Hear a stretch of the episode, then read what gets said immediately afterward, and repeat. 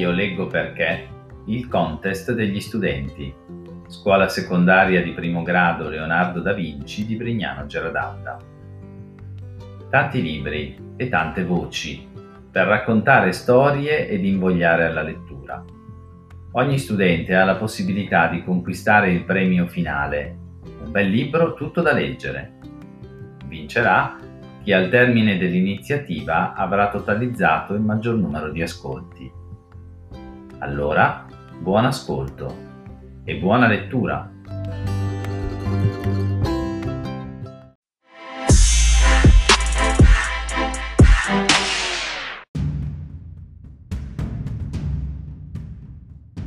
Oggi vi leggerò il libro Nel mare ci sono i coccodrilli di Fabio Ageda. Un fatto, ecco il fatto, è che non me l'aspettavo che lei andasse via davvero. Non è che a dieci anni, addormentandoti la sera, una sera come tante, né più scura né più stellata, né più silenziosa o puzzolente di altre, con i canti dei miei twin, gli stessi di sempre, gli stessi, ovunque chiamare la preghiera, della punta dei minereti. Non è che a dieci anni, dico dieci tanto per dire, perché non so con certezza quando sono nato. Non c'è anagrafe o altro nella provincia di Ganazzi.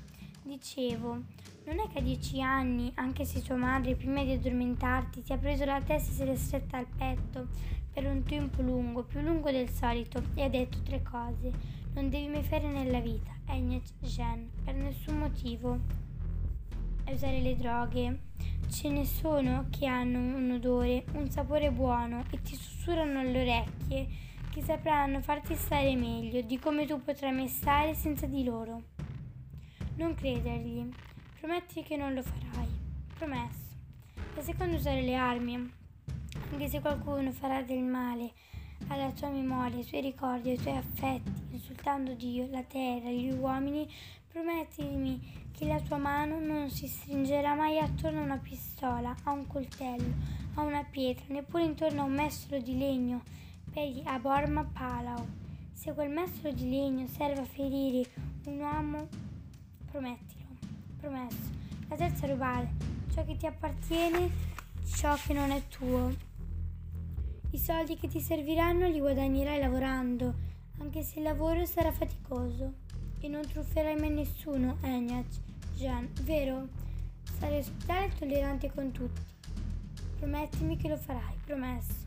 Ecco, anche se tua mamma dice cose come queste e poi alzando lo sguardo in direzione della finestra comincia a parlare di sogni senza smettere di solleticarti il collo, di sogni come la luna alla luce, è possibile mangiare la sera e desideri che un desiderio bisogna sempre averlo davanti agli occhi, come un asino una carota, e che nel tentativo di soddisfare i nostri desideri ci troviamo la forza di rialzarci e che, e, e, e che se un desiderio qualunque sia lo tieni in alto, una spanna dalla, fron- dalla fronte.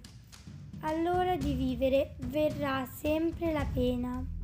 Beh, anche se tua mamma mentre ti aiuta a dormire dice tutte queste cose con una voce bassa e strana che ti riscalda la mente, che ti riscalda la, ehm, le mani come brace e riempie il silenzio di parole, lei è sempre stata così asciutta e svela e svelta per tenere dietro la vita anche in quelle occasioni difficili. Pensare che ciò ti sta dicendo.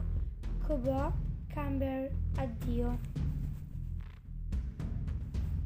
La mattina quando mi sono svegliato ho allungato le braccia per far uscire il mio corpo dal sonno e ho testato a destra per cercare fiducia nel corpo di mamma, nell'odore rassicurato della sua pelle, che per me era come dire sveglia, alzati, eccetera, ma sotto il palmo non ho trovato nulla e tra le dita solo la coperta di cotone bianco. L'ho tirata verso di me, mi sono voltato gli occhi spalancati. Mi sono puntellato sui gomiti e ho provato a chiamare mamma, ma lei non ha risposto e nessuno ha risposto al posto suo. Non era materasso, non era nel salone dove avevamo dormito, ancora caldo dei corpi che si rigiravano nella penombra.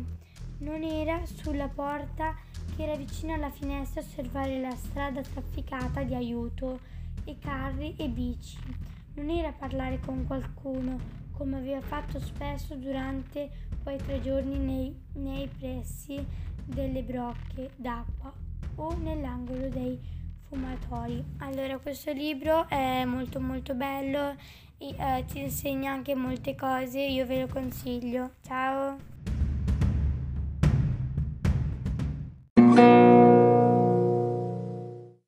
Oh, thank you.